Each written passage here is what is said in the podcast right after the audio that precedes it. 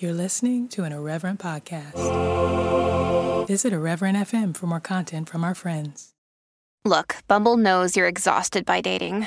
All the must not take yourself too seriously and 6 1 since that matters. And what do I even say other than hey? well, that's why they're introducing an all new Bumble with exciting features to make compatibility easier, starting the chat better, and dating safer. They've changed, so you don't have to. Download the new Bumble now.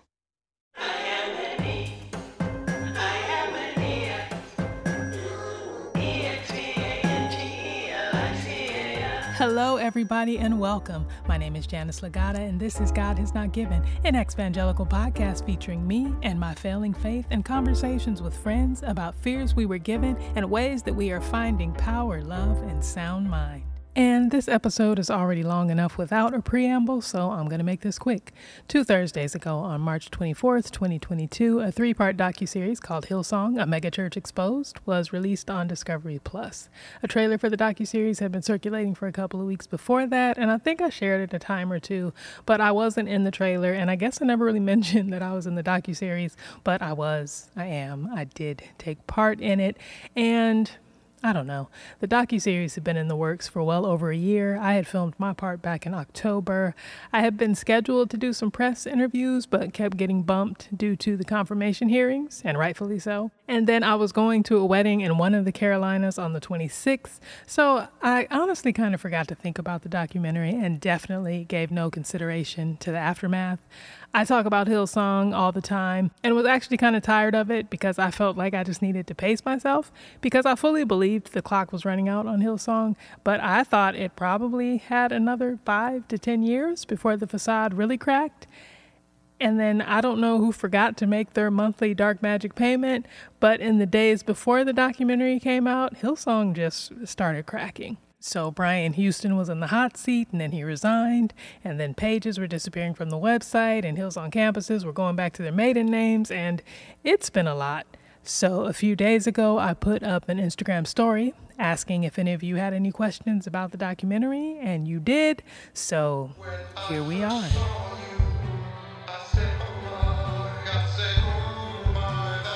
This episode is another group effort. We are welcoming back James and Mary Benson of A Drink with the Bensons, Noemi, aka The Boston Situation, and entering the chat are Joanna from the podcast episode A Black Woman at Hillsong, and Abena, who you will remember for this conversation after this conversation. I think we got something like 40 questions, and I think we answered maybe 10. so I'm going to do an Instagram live soon to go through every question one by one. But I do think we hit the essence of most of them. But hey, I barely remembered I was in the docu-series, so don't take my word for it. Just listen. We, we took questions on Instagram that people had about the documentary, about Hillsong, about all the things. So we're to go through through those questions. But one of the questions was, when you were at Hillsong, did anyone ever say Hillsong is a cult? And what did you think about that then? What do you think about that now? So we'll open with that. Introduce yourself. You know, give us how much time you did. Say at your cult, at your mega church. Did anyone ever say it was a cult when you were there? When did you leave? And when you when you realized it was a cult, if you realized it was a cult. So just now clicking. All right, so I'm I'm James Benson and um, my wife Mary Benson. We do a little like podcasting and Instagramming about post evangelical stuff. We met at a megachurch in Virginia Beach that was run by a uh, former. It's called Wave Church, y'all. Yeah, run by a former Hillsonger, and it was also kind of the springboard uh, where Carl Lentz got groomed up as a pastor before he took on New York. I did 16 years. Mary, you did what? Eight, nine. Nine years. Yeah, we did. We heard left and right. Everybody used to call it a cult. Yeah, everybody got, they were like, "Oh, I heard that church is a cult," and Everybody. and we had like boilerplate responses ready. You know, like I said, would I be? I me? Would I be in a cult? right. Can't can't judge it just because My of a few bad self. apples. Right, my silly self. I said me, Sure, there's some people who are weird who go there, but not me. So since I'm there, it's not a cult. Right. that was my thinking. But in the back of my mind, what my mom taught me, I was like, you know what? I'm just gonna keep my feelers out. When they tell me to drink something I don't want to drink, I did. You know, just kind of in the back of my mind, you know, just keep it there. You know, because there's a one. There was all these white people at the in the staff, so you can't really trust uh, 100% white people. Right. No offense, Jimmy. No, no. I'm, I'm the same boat. Just saying. So yeah, that was that was it. Like you people, we were on a decision team, so a lot of people that was getting saved would come over, and we were supposed to get the numbers, and so they would be like, "Oh, we heard the Wave Church was a cult," and then I would I would you know say, "Oh, well, you know, I'm in it. I don't feel like it's a cult," and that was it. Brush them off. But it was always in the back of my mind because I had went to church before then, and nobody called the church a cult. So Right. yeah, that was wrong. Yeah. So yeah, I think the high point for us was 2016 ish. Um, can't narrow it down to a single event. It was a compounding of like victim ba- victim blaming Sandra Bland from the stage to almost hosting a Trump rally, but a hurricane came through to cancel it. Wow. Uh, uh, those things all compounded and snowballed into like we got to get out of this Mm-hmm. Mm-hmm. quick. Yeah. So that was all 2016 ish, 2017. There was one part I remember that stuck in my memory was when Carl Lentz was they were having a going away party for him, and on the third floor you need a fob. That means you're special.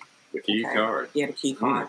So you get on the third floor, and I was doing hospitality, and I saw they were giving Carl Lentz's Louis Vuitton little, you know, gift or whatever, and I looked around. Wow. right, right. I was in hospitality and I'm like, you know, all excited. What? And then I look around and I'm like, wait a minute, all of the pastors are white. Everybody here is white, and the only black people are the ones that serving. I feel uncomfortable. All the time. yeah, that was like the first time I was like, this. There's something wrong. There's something off. You know. Yeah, I think that was it. Uh, Benna? Yeah, just I live in New York City and it's mad loud outside, and then also my dog is, decides to act a fool every single time. Every single time something is important, that's when he decides to, to go crazy. So um, you know, I apologize preemptively. So my name is Abena. I have been part of Hillsong since I was 17. I was uh, at Hillsong Paris. I was introduced when I was 15.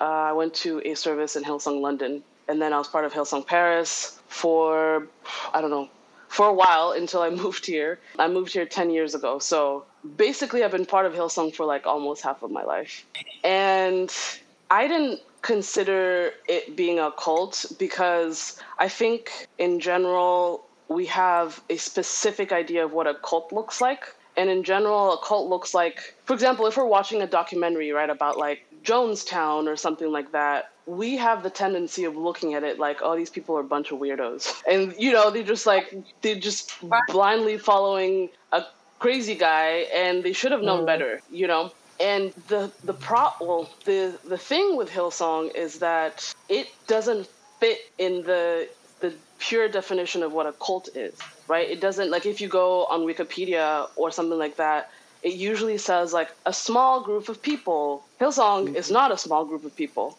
but it is a cult because it does fit in the category of what what an organization that is a cult can be defined as right? The only thing with hillsong is that like it this became this global phenomena. So it's just it's just it's new. It's new to any i guess cult expert. For me better i should have seen the signs before you you know a long time ago it, there's a judgment that that comes on like again i should have known better. I'm an intelligent person. I'm educated. You know whatever the, the, the case may be i don't fall for things you know just like stuff like that.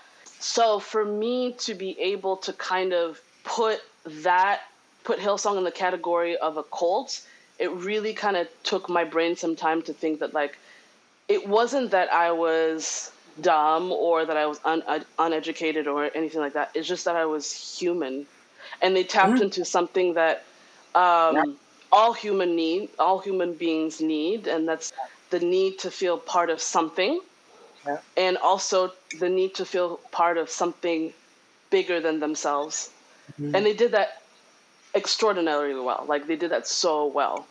Yeah. So yeah. Noemi.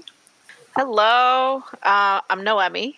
Uh, my pronouns are she, they. I have been a part, or I was a part, not anymore, thank God, if I believe in God. Anyway, I went to Hillsong Boston for about two years back when I was in grad school here in Boston from 2017 to 2019. And I don't know I heard leaders say that they had been told that Hillsong was a cult, and we would talk about it, and they would just laugh about it. And for me, it would be like, wait, why is anybody even calling it that?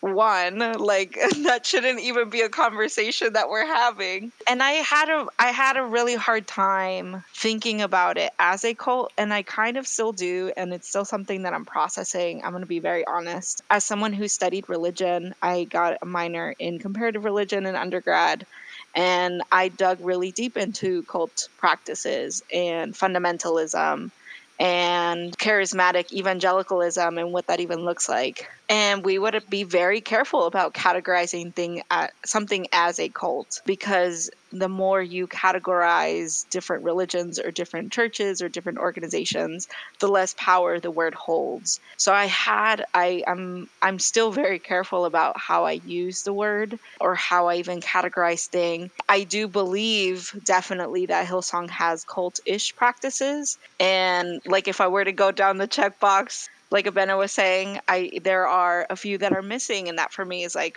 I think they were missing for what I experienced, but I can see them being there for other people. So then I can't discard that just because I didn't see it or I didn't experience doesn't mean it didn't exist.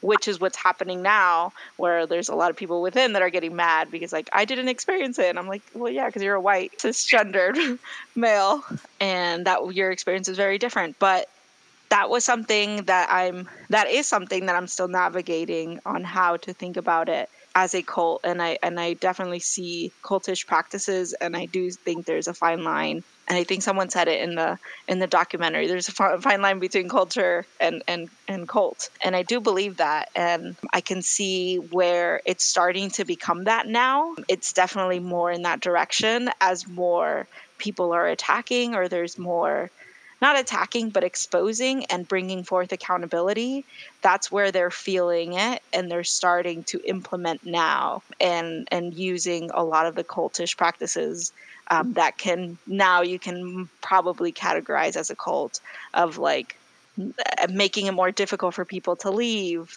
the manipulation for people to leave. That was one thing that i i'm very keen about because it was so easy for some people to leave. Then where does that line draw? I don't know there's a lot to think about when we talk about cults. And as someone who studied religion i'm i'm i'm very interested in the conversation what other people have to think about it. But i can definitely see it now with what's happening for it to turn more into that and I do believe it did have cultish practices when I was there for sure. Joanna. Hello. Hi, I'm Joanna.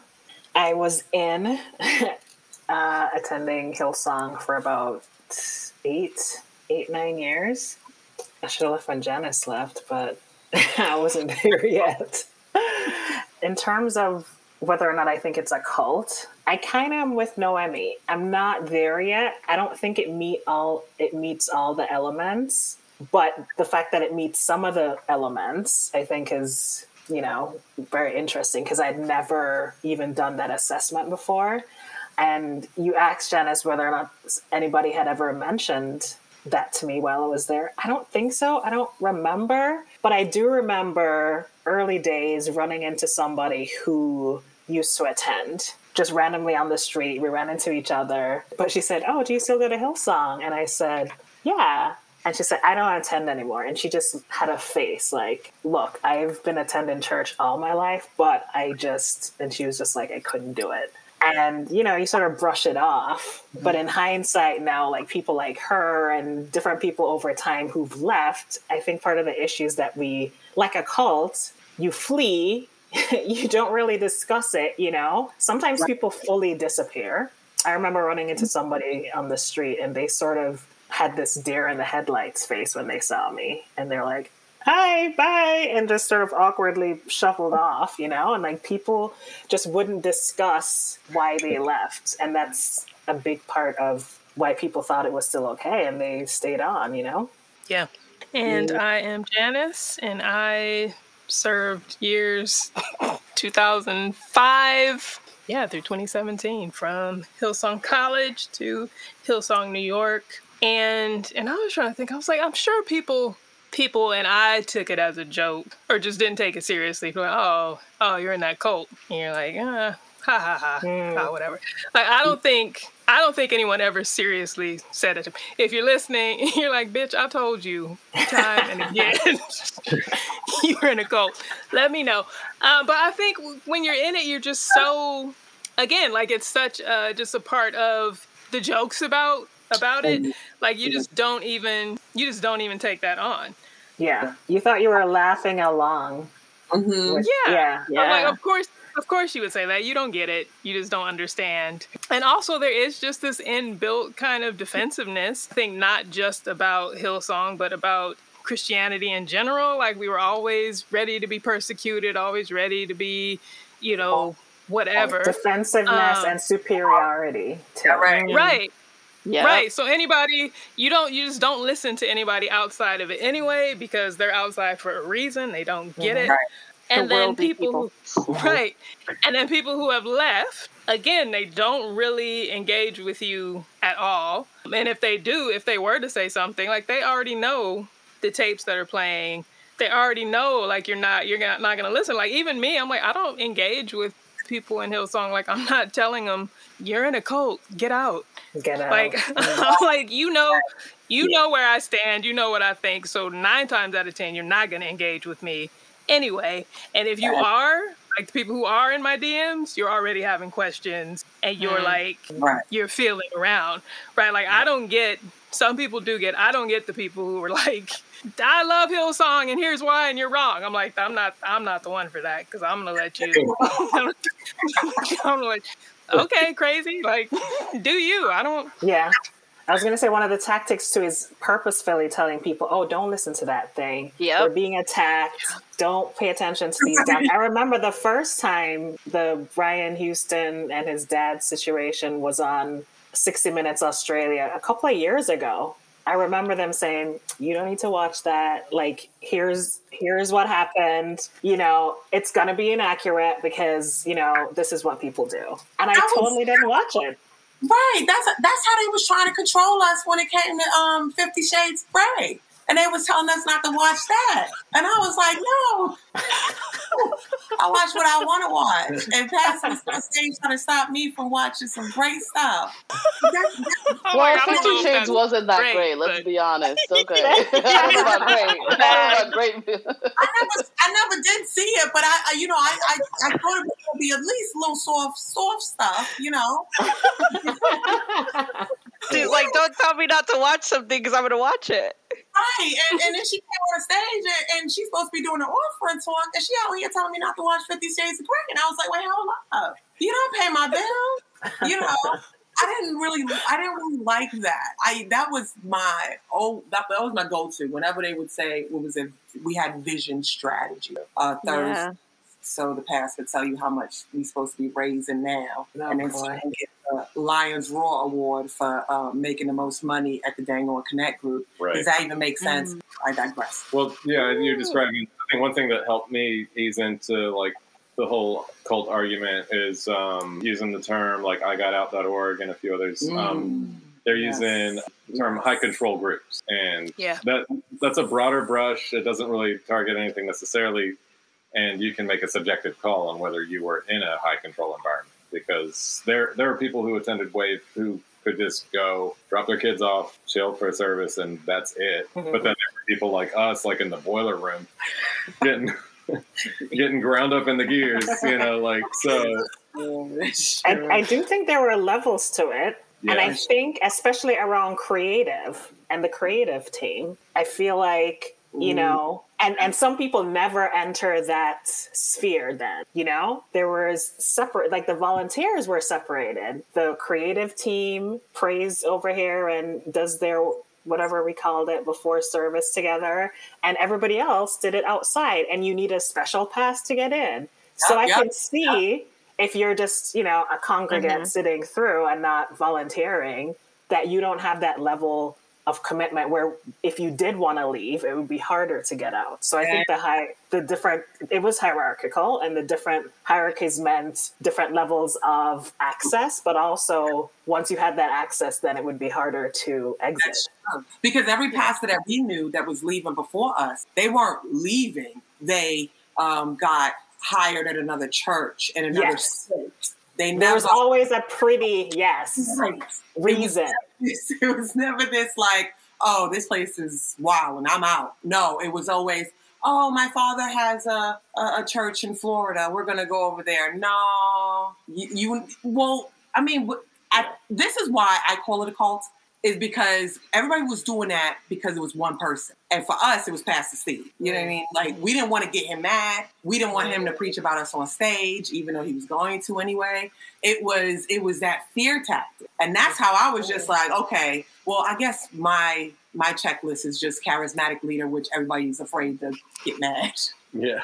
so for me it's charismatic leader Right. exerting control Right. For me, I felt like Pastor Carl wasn't there half the time, hmm but the but it still kept going. You know what I mean? The So machine. it was something else binding people. Yeah. Yeah.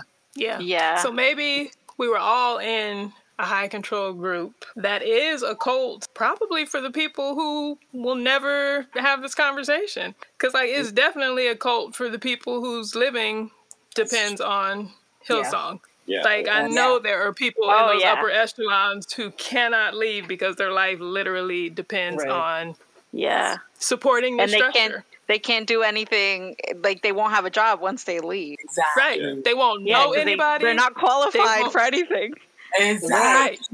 And, They got- and their circles all Hillsong or Hillsong affiliated. Yeah. For them, yeah, it's definitely a cult. it's a cult. And so so from there we'll go into we'll jump into a few of the questions. And this I will tag with some of the pure pure speculation cuz some things people are asking and they're we- like, you know, what do you what do you think about this? What about this person? What about that? And there are things that I know, but things that are not common knowledge. And then just things that I just that I just think, like just based on whatever. I think there are some assumptions that can be pretty safely made. But none of these people have said this is the truth about me. So it all has to be under just under speculation. I will say up front, I do not I purposefully do not and will not probably ever talk about or deal with A bitch ass mofo. people ask me about him often and obviously i know that he exists. I choose not to discuss him because it's not safe. Um, there are a lot of things that i can talk about that i can deal with. He's not worth the drama and the trouble that he causes. And white people white listeners that is your problem to deal with. It is not safe for women of color specifically to take him on and to do that work. The man is A white bitch ass. He is We'll awful. His followers are awful, and they they do harm. They do damage. So if you want to know about A white people, if you want him dealt with white people, that is your work. I will not do it. So that's that. Joel Joel Houston. Why did he leave Hillsong NYC? And then somewhere else, someone asked, how has he been able to, like Taylor Swift, but like successfully, where he's like, I'm removing myself from this narrative. remember myself And he- looking at it. My backing up into the bushes. Yeah. and he has pretty successfully done it. Like all this heat that comes down on Hillsong NYC, and people Carl Lentz this, Carl Lentz that, and people have completely Not a forgotten. word. Dipping. Joel Joel Houston was the draw initially for Hillsong NYC. If you were gonna put their two names on a poster, people Wow. would Carl He- who? No, he- Joel He Houston. probably scrapped his name from the internet and in connection to Hillsong NYC. Word. I can see he that had to, happening. because I can see that happening. and they have the means to They do have it. the money. means to do it. So I'm trying to remember when did he actually Quietly New York people, when did we last see him? Yeah, at Hillsong, New York. When was he It was last a referred to right as our pastor? I know, I know it was after his marriage because for a while Esther Yes. Houston was one of our pastors. Yes, Oh, I remember yeah. that. I was gonna say it was after they got married because I remember them still being around for a time. So whenever far- that was, it was shortly after that. I I as far as what I've heard, um, it was like 2016, 2017. Wow. I'm not sure if that's correct, but some of the people in Boston would talk about them and they and that's kind of the time frame they would give. But I'm not sure if that's correct. But I also don't know if he was say- actively pastoring even Oh, I mean, actively he pastoring. I after he was there. He probably saw He never something. he was actively. Because I know one of the That's true. pastors in in Boston, Steve DeGrossa, was his driver. And that's why he was promoted or like given a pastoral role and on That's the staff in Boston. pastorship. Yo. Oh yeah, like, Wait, from And he- driver to pastor? Oh yeah, that yeah. was the He didn't have any that was, like, qualifications. the driving team was like the number one promoter. All the time. Oh yeah. Oh, I could have Yeah. kept that. Yeah, because that's how Donnie Mainalis as well. That's how he got into being like a leader, and then in Boston he became a pastor. Oh, that's disgusting. That- Um, Yeah, they sent all the driving team to Boston. sickening. Um, I want to say Joel disappeared from the New York narrative around 2014, 2015, and then he was just kind of in LA. But like at no point were they ever like Joel Houston is leaving New York and he is no longer a pastor here. violence. It's like Never wow. announced. You followed that storyline on Instagram, is what you did. Interesting. That says a lot. That says a lot about him hmm hmm and the and the situation. Like read Mhm. between the lines, kind of thing. Exactly. They, he, he had to have seen something because I remember But when I, I feel like it was it was him and Joel. Like they were going to be the joint. I, I mean, I wasn't there, but that was what was going on. And whenever we would look into it, it was Joel and then Carl Lentz, and then all of a sudden Joel was gone. I bet Yeah. you he saw something he liked, and he was like, "Deuces." I think you're giving him too much credit. I think Yeah, probably I was gonna say that. Oh, something Yeah. did some stuff. So sometimes I'm sure he saw. I'm sure he saw a lot of things and knows a lot of things. I think he was and also doing participated things. in things too. Who participated. knows? Well, he's a Yes. pastor's Like, I kid, think- so yeah. I think Joel gets away with a lot. He gets given a lot of benefit. I of also the feel doubt. like he, he's been trying to exit the Hillsong narrative for a while, but he has that familial tie that you know it's never going to allow him to do that. But He's got the you last know, name. he yeah. he one of his message. I still remember one of his early messages when he talked about like losing faith and then gaining it back. Do you guys remember that? Vaguely. He talked about stepping um, back for a while because he was supposed to have Cass's job. Do you guys remember that? I think he was And he- briefly. He Global- did. Like he Yeah. was. He was. Yeah. he was global creative pastor for like a hot second and then that went away without discussion and then he talked about it on stage one day i mean not that particular thing but just like having a moment of doubt and then they reeled him right back in so he didn't really pick up the faith. So They was, smashed it in his face. there was a, a Trump subsequent reconstruction. right. But They said you were going nowhere. yeah i think it was supposed to be divvied up you know he was supposed to have the new york control of things ben in la laura and her husband in australia i mean this is just my i've totally like been you know bill sandcastles and all these but like i think that was the setup and he just the strategy. a strategy. yeah yeah. I think. I think he he came to New York burnt out. Kind of like here's something new. Here's something different. Play around over there. I think if he if he wasn't a Houston, if he could make it in the secular music world, he would and he would leave. Maybe maybe there was a moment when he could have. I think that moment has passed now. Yeah. And now again, back to the cult conversation. I think he is stuck in this cult in the sense that he there's no life.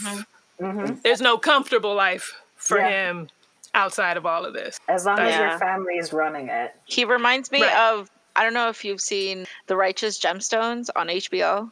He reminds me of the Mhm. kids of the mega church like pastor there, where they're like they're stuck. Like they don't believe in half the things that the their dad is Right. preaching or what they're even talking about. But they're stuck there because it's it's the business and that's the family business that they have to support and keep going and yeah. So that's Joel. And then someone asked, has anything been done to express deep apology from Carl and or Laura?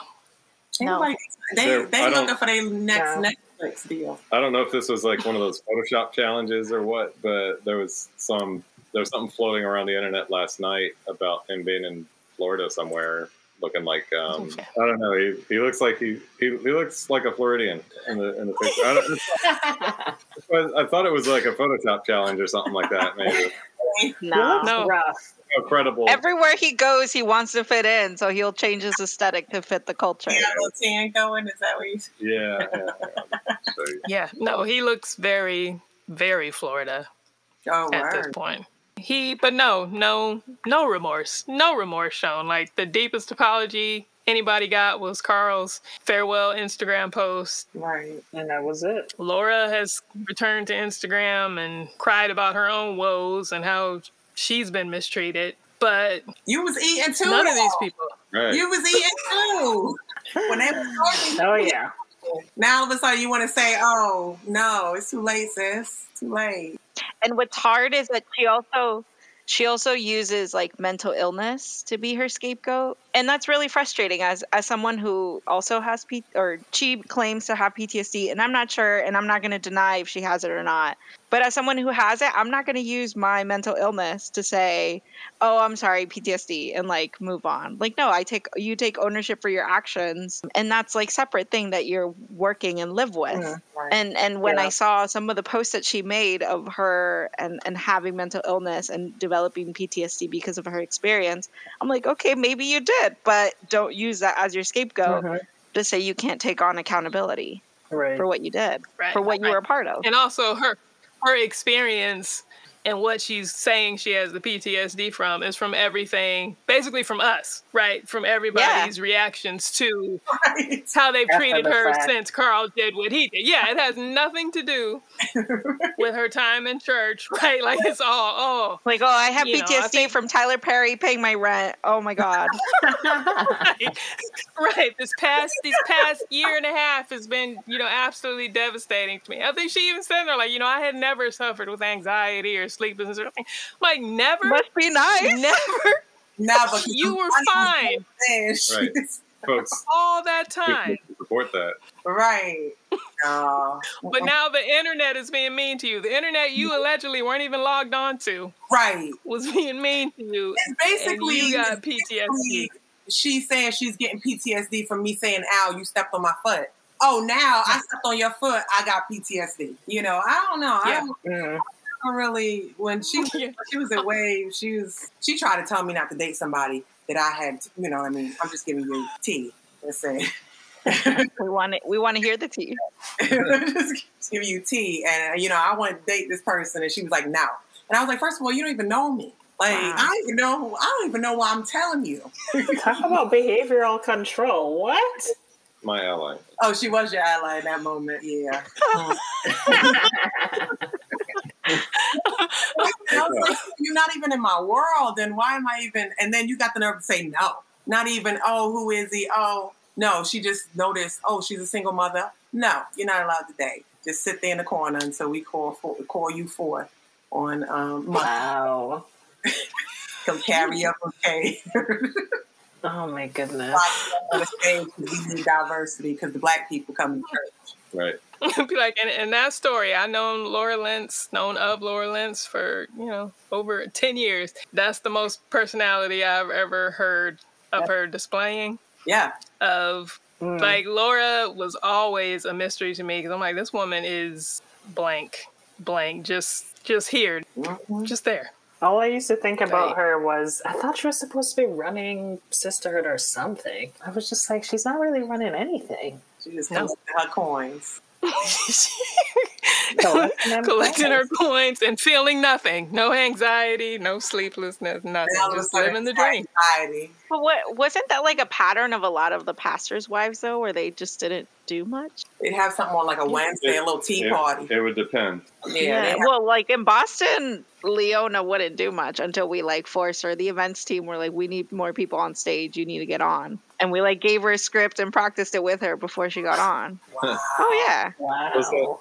One, one thing uh, in, in Virginia Beach at Wave, like there was this really common thing where um, somebody would be like a younger prospect, and they'd be like into college or something, like getting groomed up to be a pastor at some point, and then whoever they were dating or newlywed to or somewhere early on with, they would fast track the Mhm. soon to be spouse into some kind of. They would just Yep. graft them into something. They could be a like, whole oh, ass bus. You're in charge of this because would how to pass your boyfriend's about to get a job Right. on staff, Yep. and this is. Here's people- three thousand women underneath you. Yeah. So I I've seen that happen so many times. Yeah, it was just same. negligent. I didn't like that at all because here you are, you're dealing with people who are going through real life stuff. Women, w- widows, and single mothers, and and uh, moms that have like uh, five kids, stay at home, and you bring this little 16 year old, 19 year old girl, and you Right. prop up on the stage, and this is Pastor. Tell her your whole story, and she'll tell you what to do.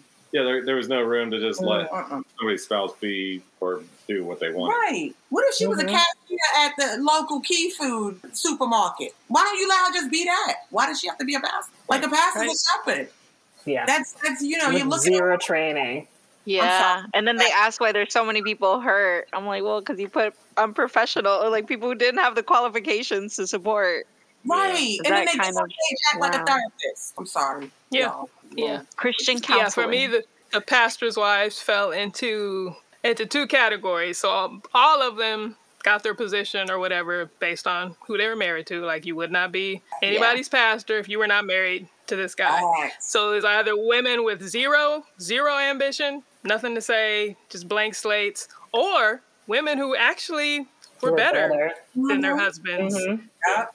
and on their own could have and maybe should have been in these positions, but weren't. So had to be tied to this Right. generally awful knucklehead and became awful in their own right. Mm-mm. They had these little capes. They had all these little capes awful. on. Oh, Times on the awful. Latex. Burgess awful. Mhm. Lance awful. I just remember Leona Kimes was just so mean. Like she was just mean. hmm It was so bizarre to me because here we all are, volunteers doing the most, right? Like being there all day on Sunday, and we all kind of knew each other at least by face.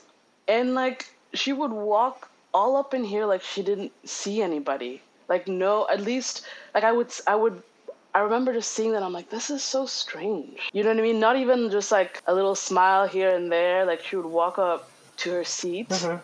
and then walk right off and not even acknowledge the person who maybe even was standing by the door, you know, to the backstage. I was just like, this is so strange. Yeah. It was the most bizarre thing. It was almost like it, it. It's so strange because normal people don't do that. You know what I mean? Like if you see people over and over and over again for years, as a normal person, the least you can do is like, hey, Even make she would never contact. do that. Mhm. Never. Yeah. It was she, it was the b- most bizarre thing ever. You think to she was trapped or something? Oh Say no, I don't think so. What do you think? I was like, do you think that she was Well- trapped or something while she was acting like that? No, I think, and this is again just my speculation. I think she saw.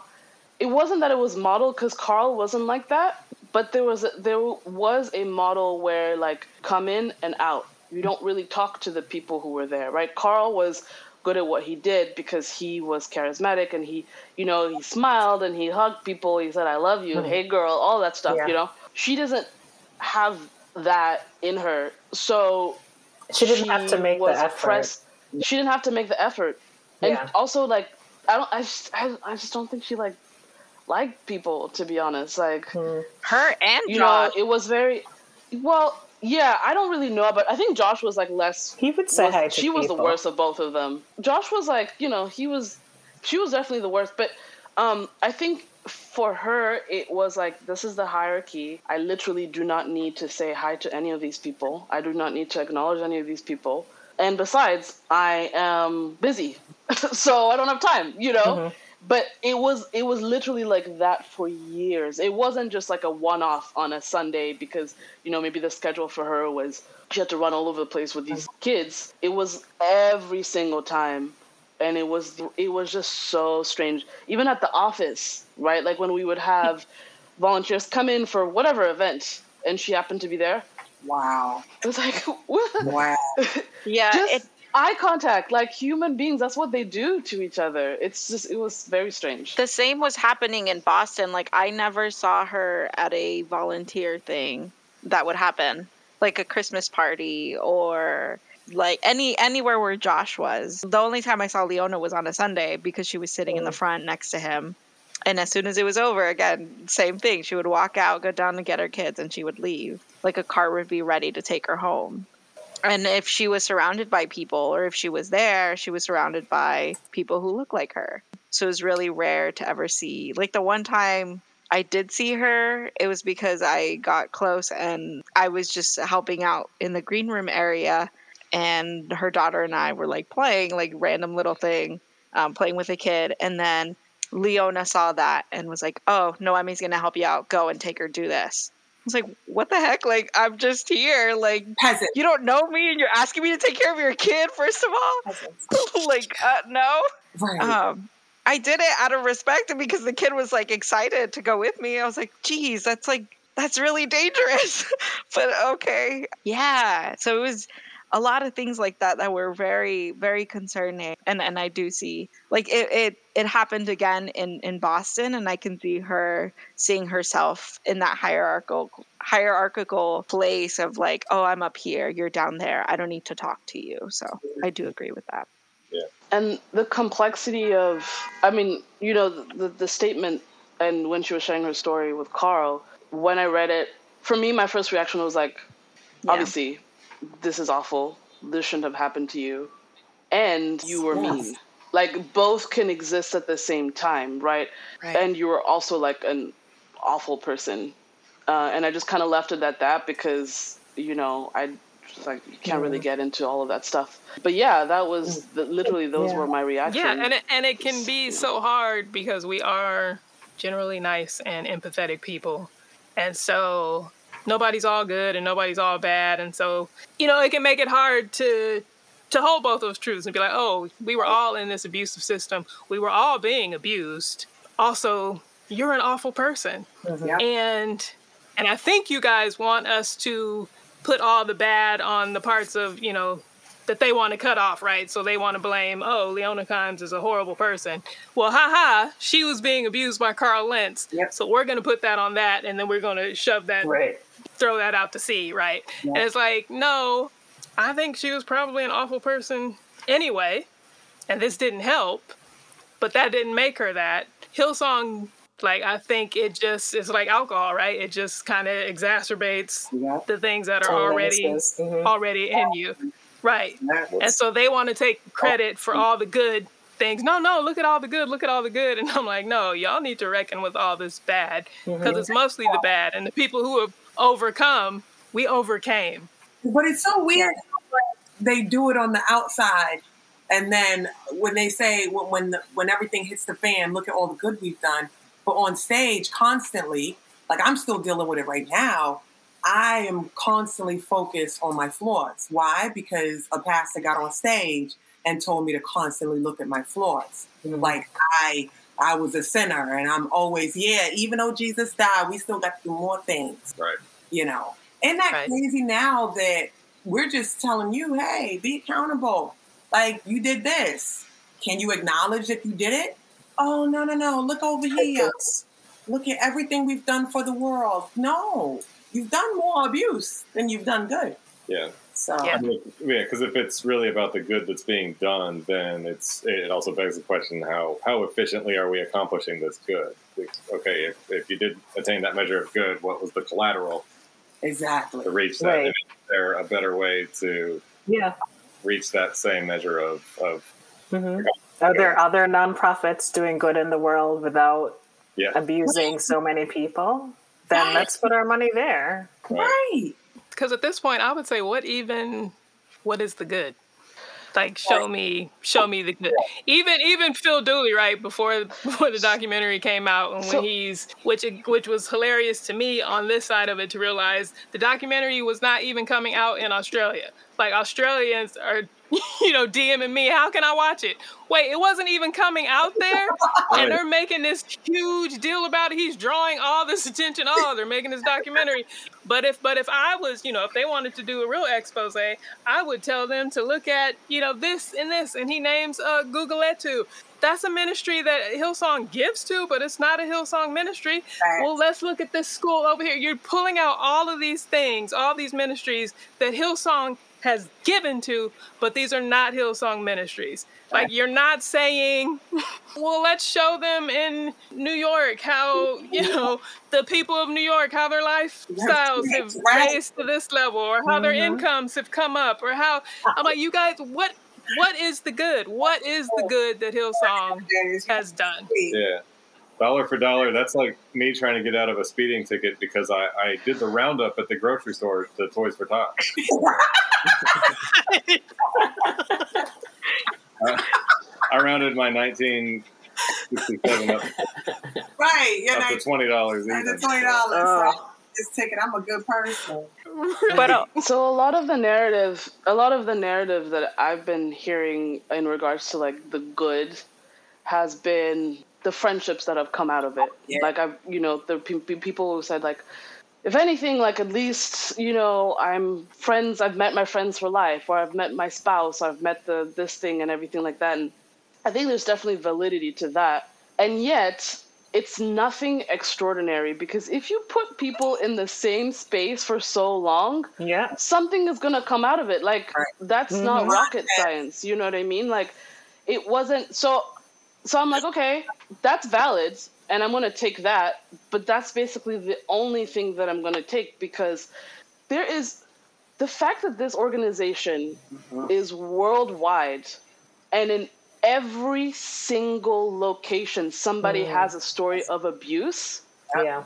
that's wild we're not talking about like one or two people out here in this specific culture in this specific continent whatever like we're talking about you know almost every because i don't i haven't heard from all of them but like i've heard people from paris. I've had pe- i've heard people from london.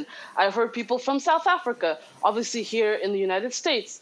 All, in all of the you know the states that they're in like somebody has to say okay this this also happened to me. So like we have to we we have to like for me it's mind-blowing that people don't realize Right. that that's not Right. normal. You know like an organization can have maybe one or two complaints mm-hmm. That's normal. But if Every week. everywhere you go multiple people have s- stories to tell and those stories are so complex that some of them don't even mm-hmm. know where to begin. Some of them don't even know like was i the victim? Was i the villain? Like all of that stuff is so complex that i'm like like people who are still defending or or or trying to justify i'm like at this point at this point like there's, there's nothing there's nothing more that we can actually tell you It's all out there. because this is yeah. you have all of the evidence. Yeah, you have all of the evidence that mm-hmm. multiple people, people after people after people, are coming out, and that's not. That's even only the tip of the iceberg because people are still to this day. I know people who don't want to share publicly for mm-hmm. fear of repercussions, and it's not like they were even contracted. They didn't have any kind of contract. It's not like they, you know, they were. Some of them obviously were paid in NDAs, and we can talk about all of that stuff. But the people in my life they have a they have a fear in them that if I talk, even though they have been out, if I talk, something bad is going to happen to me. Maybe I won't be friends with this person anymore. Maybe I'm gonna whatever, all of that stuff. And I'm like, yo, mm-hmm. like that's serious, you know? That's crazy. Yeah. And I and I get I get the whole friendship friendship piece. And and I strike back at that now by saying, like you said, like you put people in any any circumstance for years and years, you're gonna form connections. And so I know that people who are still in it, and you know, that was my last year probably, you know, for the sake of other people. One, wanting to be a buffer to keep them from having the, the full Hillsong experience. And also, like, ah, these are my people. I don't want to lose them. But having to realize, okay, first of all, why am I protecting this organization? Like, as, as harsh as it is, maybe I need to let you have the full experience so you can make a true, true decision because you're not, you're not staying in a, in a real place. So I gotta go. And then also, if I'm gonna lose you to this, then I never, I never had you. Like these friendships, they're not, they're not real. And so even even the people that I have outside of it, these are people who we formed bonds on the outside based on something else. You know, Joanna, we're working on she's helping with me with all my shows, and we're doing that. Abena, I'm like, oh, we was having chicken and waffles and talking about our plans, right? So like we had these these bonds on on other things, and that's what we connected on on the outside. And then now I'm like, I'm forming just as many friendships based on past traumas. Like Mary and Jimmy, no Noemi is like, Trauma we ball. didn't have to be in the same, Yeah.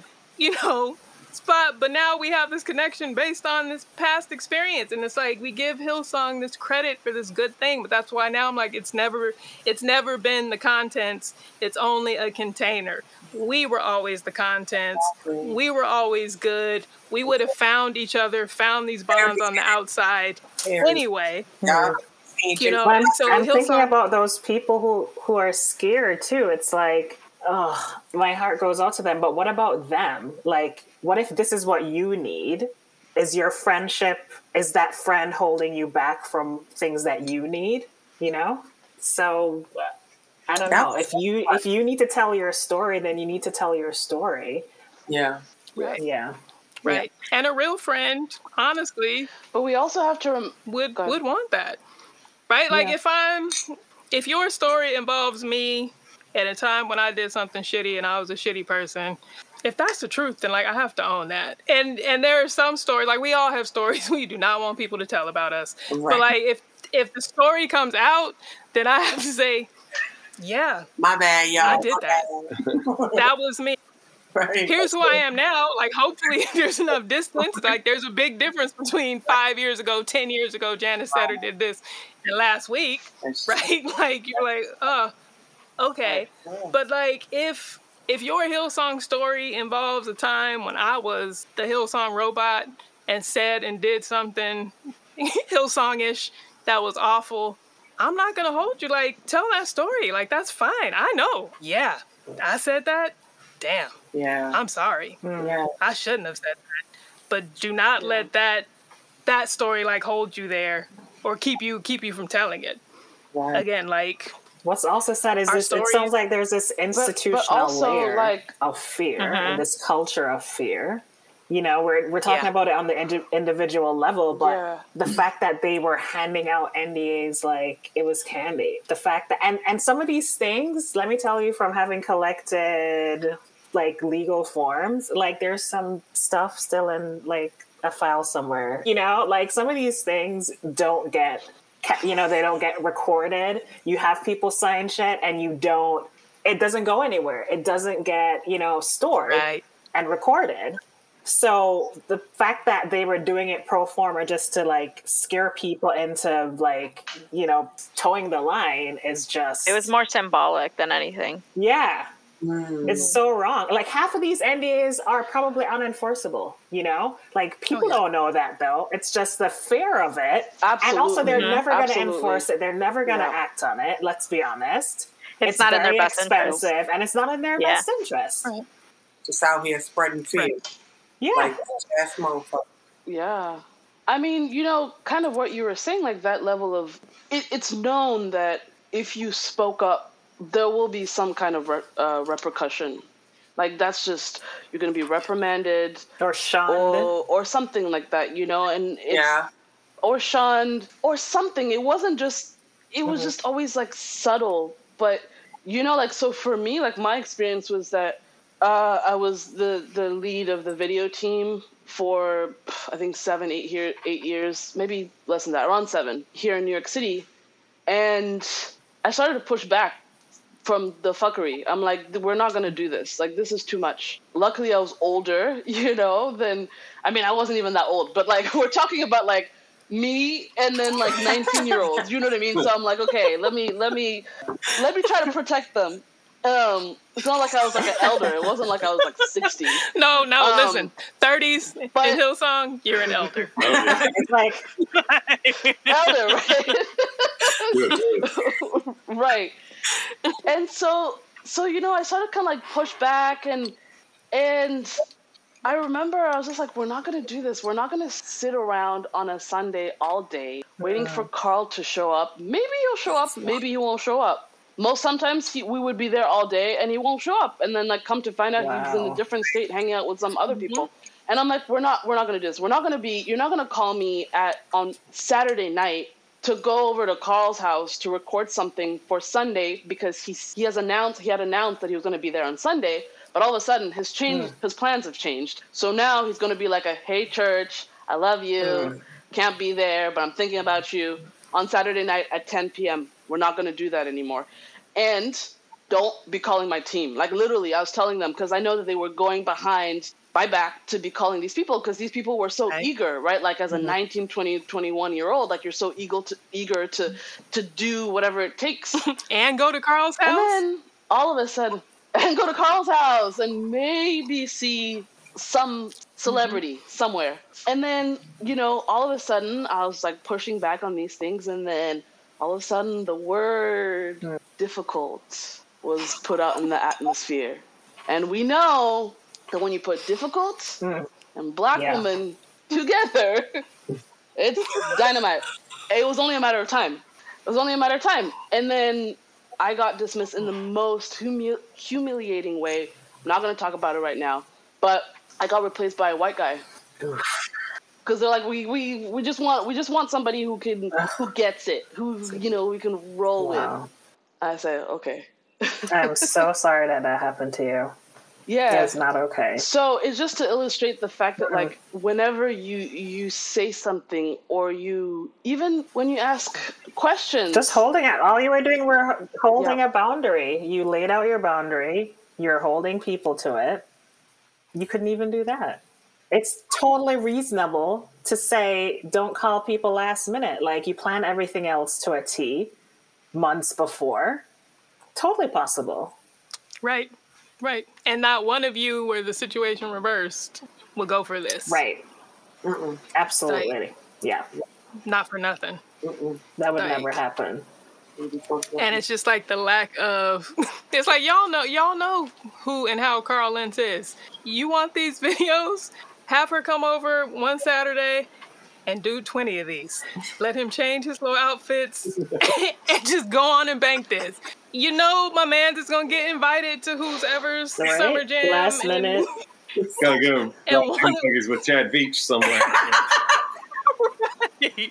right. Somebody's private plane is calling to go somewhere and he's not going to be available. It's like just just bank him Sounds- and be ready. That's the other one, Rich Rich Wilkerson Jr. Yeah. the clout chase. Like all of them, but it's it's just like this everything is a performance and we're all pretending the way things run here is not the way they run. The way everyone here is is not the way they are. we're just pretending and we're all just helping these performances go on yeah. week after week. Right. And then as soon as somebody stops and says, okay, at this point, I'm not even mad at the performance and the show must go on fine, but I'm not going to let you treat my people like this Right. to make the performance happen. Tighten, tighten up the schedule on this side, but I want my people to be treated better. And then it's like, it's like, no. So I think like ultimately people are the thing that, that hold us there. And then people are the thing that eventually take us out, either because I'm trying so hard to make things better for these people Yeah. and I'm tired. Yeah. Like to look back on Yeah. it now and realize like how much pastoring I was doing with my connect group. Yep. And like and I hold none of that against them. Like that's that's fine. I'm glad I was there and glad to do it. I was given all this time, this energy, this effort, this money, Yep. doing all of this, doing your job, and you were getting paid very well for doing what? What were y'all doing? Yeah. I'm mad. Y'all had so much free time Yep. to Yeah. be out here hustling and swindling and having affairs and sexually assaulting people. Right. How did you have this much time? Mm. Too much time. Yep. Yeah. I think You had what what's frustrating to me is that we are people are starting to equate the people within it and the system like they're they're seeing it as one and like yes there's people within the system like you're saying they're they're viewing it's just a container like hillsong is a container and there's people in it. They're equating the two things to be one but it, the reality is that it's not and and and the worst part of it all is that they're using like theology to keep you and manipulate you to stay and believe that it is one because Yep. it's the body of Christ. And if you if you speak against the body you're hurting the body and you don't want to do that because then God's going to be mad at you and then you're going to be reprimanded by God. So it's like it's this whole like manipulation coming towards and against you and you're just like but mm. like once you're out and you realize that that's not the case and like these are the people that Jesus was like talking against and saying and like like preaching against these types of people, then you're like, oh shit. It's like the uh, it's like the end of Beauty and the Beast when all the furniture turns into real people, and then we realize I wasn't furniture. I was yes. because you get you get conditioned and you're really the fixture. You're just you're just a cog Right. in the wheel. You're part of the system that's supporting this this Right. dynamo like personality, and it's The all curse is broken. yeah. Yeah. I mean, that's how a lot of this. I mean, you know, like this is like the cautionary tales unfolding now because you know the, the furniture indeed had ears, and y'all carried on the way you did in our presence. That part in our presence. Mhm. Like the, the, the shit some of us heard like in elevator rides with some of the pastors and things like that. Like, Girl, as if- I got if we weren't even there, for you know, like- days. so I mean, you know, now that the conditioning's wearing off, and you realize, okay, I can actually freely share my experience, Mhm. and it can benefit people. You know what's It's so all crazy? coming up. how long it takes for an individual to get over the fear. Cause I was in my bed like I gotta call him Pastor Steve. Oh I gotta yeah. put the pastor in the front and Lord go get me, you know, or, or like not wanting to talk about your experience because it's gossip. Mm, Just the anointing. yes. Like, yo, like that. I mean, I literally, I don't know how many meditations and therapies that I had to go through in order to just have the balls to say, kiss my ass. Yeah. but I think that's not. I think that's a bigger thing within evangelicalism or within Christianity because, like, I I grew up and my dad was a pastor and a missionary, and that's something that like I grew up seeing where he would tell me, "Oh, you can't talk bad about pastors, or you can't talk bad about this man, the man of God, or the woman of God," and I was like, "Why not? Like, they're shitty people. They're they're fucked up. They're hurting." and and it would be something we would be like in debate about all the time of like no that that no one is exempt from it everyone Right. should have and should face accountability Yeah. um, It was definitely Yeah. healing for me to have to go through that. I literally had to go Yeah. to the polar opposite of the reverence that I had for him. I literally had because I'm not a person to just be out here calling people names, you know, like. But I literally had to go to the polar opposite of how I saw him because he was like a deity. Him and Sharon, they were like a deity. You couldn't do oh, anything yeah. wrong. Whoever they touched, they had the mind. You know, they had the Midas touch. It was it. So I had to literally go on the other end and curse and say all of this stuff in order for me to be like, okay, they're just like me. They're just like you. I can call them anything. I, okay, I, I, I can call me a bitch. I'm a bad bitch, but you a bitch ass. You know, I can do that. I can do that. bad bitch, bitch ass. You know what I'm saying? yeah you know, just for me to stop the the biting Yeah. the nails in the middle of the night, or if, eh, you know, if I die today, is God gonna say, "Oh yeah, you fucked up, Mary," because He really was the good man, you know? Oh. Like, Mm. you think about all of that It- stuff. listen, it's a mind fuck. All of Literally. it. Like, stop myself and do something extreme to get out of that. yeah and it's crazy because we like protestantism or even evangelicalism like preaches or talks against like other branches like catholicism because they have saints but yet we are also putting pastors on the same level Mhm. um, and we have the same rituals just with different labels Right, Yeah. Yeah. right. Right, this whole idea that yeah, you can't speak against the the man of God or the woman of God. And I was like, well, what are we? Mm-hmm. Right. Like, how are they? i was Why- created in yeah, the image why- of god too And I thought If we we're were getting using away archaeology- from that, the middleman, you know? Oh, like, Yes. isn't the whole point of Right. Protestant exactly is to get away from having that barrier, you know? But here we are just putting putting back in a barrier. Right. Yeah. So we'll jump to some of the questions about the documentary because one thing was I was asked what was something in the interview, something I said in the interview that didn't make the final cut, A and I was like, well, uh, most things because they cut they cut a lot, like yeah. And to be fair, I'm like, I think I think they did a good job. Someone asked, should there have been more NYC narrative or not? And I was like, no, I'm actually glad that they they started with Carl, but like I don't I don't like that people have been so fascinated on him because I'm like Carl is not the main issue. Like he's a good starting point, but like let's not let's not get it twisted. This does go back to the roots, so I'm glad that they did that they did go back. Um, but they did. My appearance was maybe two to five percent of what what I said, what they asked me about. Because um, one of the things that I said, you know, something that didn't make the final cut, like I was expecting to be in way more trouble because when they were like, uh, "Do you think like Hillsong is a cult?"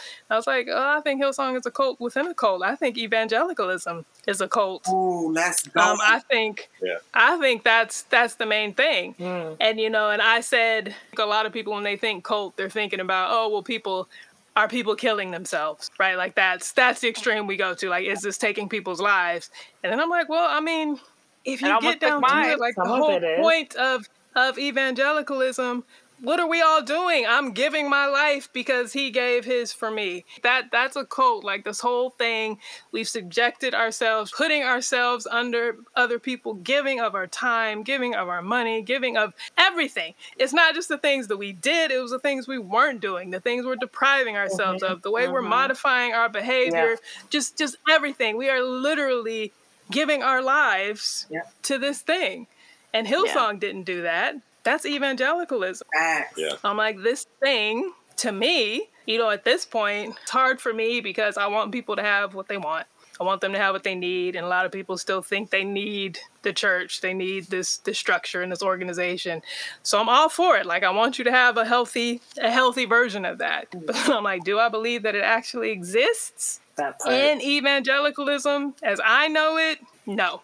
I can't speak to anything else. Like we get so into this, we we equate it with Christianity. Like I make that mistake too. Like I talk about it like, oh, it's just Christianity. I'm like, no, I was in a very specific branch. There are a lot of other mainstream, mainline, you know, churches with liturgy and with rules and where people do go to school and do, you know, have actual credentials. I can't speak to that. I don't know what the Episcopalians are up to. I don't know what Methodists are doing. I don't, you know, so those things I can't speak to. But evangelicalism, the megachurch sphere, the Trash. Pentecostal charismatic kind of world, to me, I'm like, it's just unsafe, just at its roots, Yeah. just at its foundations. I think you can find pockets that are okay, maybe for now. I think there, maybe there is a certain size where it can be all right, or I don't know if you're dealing with, you know, because like Joanna, you've talked about your mom's church and how they take care of each other. But I'm like, ah, But I do, I do think at evangelicalism for me yeah, is a I, no. I think at all of these places, all of these churches, because I'm, I'm still trying to come to terms with it, right? But there is somebody in that church being harmed. There's somebody in that church, like for example, even my mom's church, where it's like women can't preach in the church, you know. So it's like it's great for some people, but not for everyone. You know, there's still a little girl growing up thinking like being silenced, really. You know, Right. Yeah. And let's not even i mean this is in jamaica so like the homopho- the rampant homophobia of the church Yep. which Yep. is like now mm-hmm. cultural like it's you know there are people being harmed Facts. So we should just boil it up to the King James. That's the problem. Yeah. Bullshit. Start the we can Yeah. start from there sure Exactly. But it's funny though because King James was gay, so Exactly. oh Right. See But that self hatred. I found that out on Doctor Who. I didn't even know that I said, mm-hmm. Surprisingly all right, educational. all right. Well, yeah. Right, right, right. So in in that vein, and one of the questions was, and I gave you, it was good, but like they didn't even touch on the harm done to LGBTQ. Nope. nope. Like it wasn't even No. there. Go ahead. It was I that was a big part of what I talked about. So even in your previous question, like how much did they include? Like two percent of what I said, which was a little bit disappointing because there were there's so much to be said. But at the same time, I could see how the documentary was setting the stage. Like you said, Janice, it was really well done. Um, there was so much that was included in just three episodes. Like if I have friends who didn't know anything about the church, and it it helped Right. them understand the structure and and the background and the foundation of it Yeah. and and i'm hoping for there to be more and for more stories to be told there is more stories to be told and uncovered. But no they didn't touch anything on lgbtq ambiguity the purposeful ambiguity that hillsong has towards their lgbtq policies and i never got a straight answer until Right. recently when i talked to janice and i i heard a few things but that was like that was it. Like nothing was ever said within the documentary. That was that was a big part of my story. It's it is a part of my story a big part of it and none of it was included.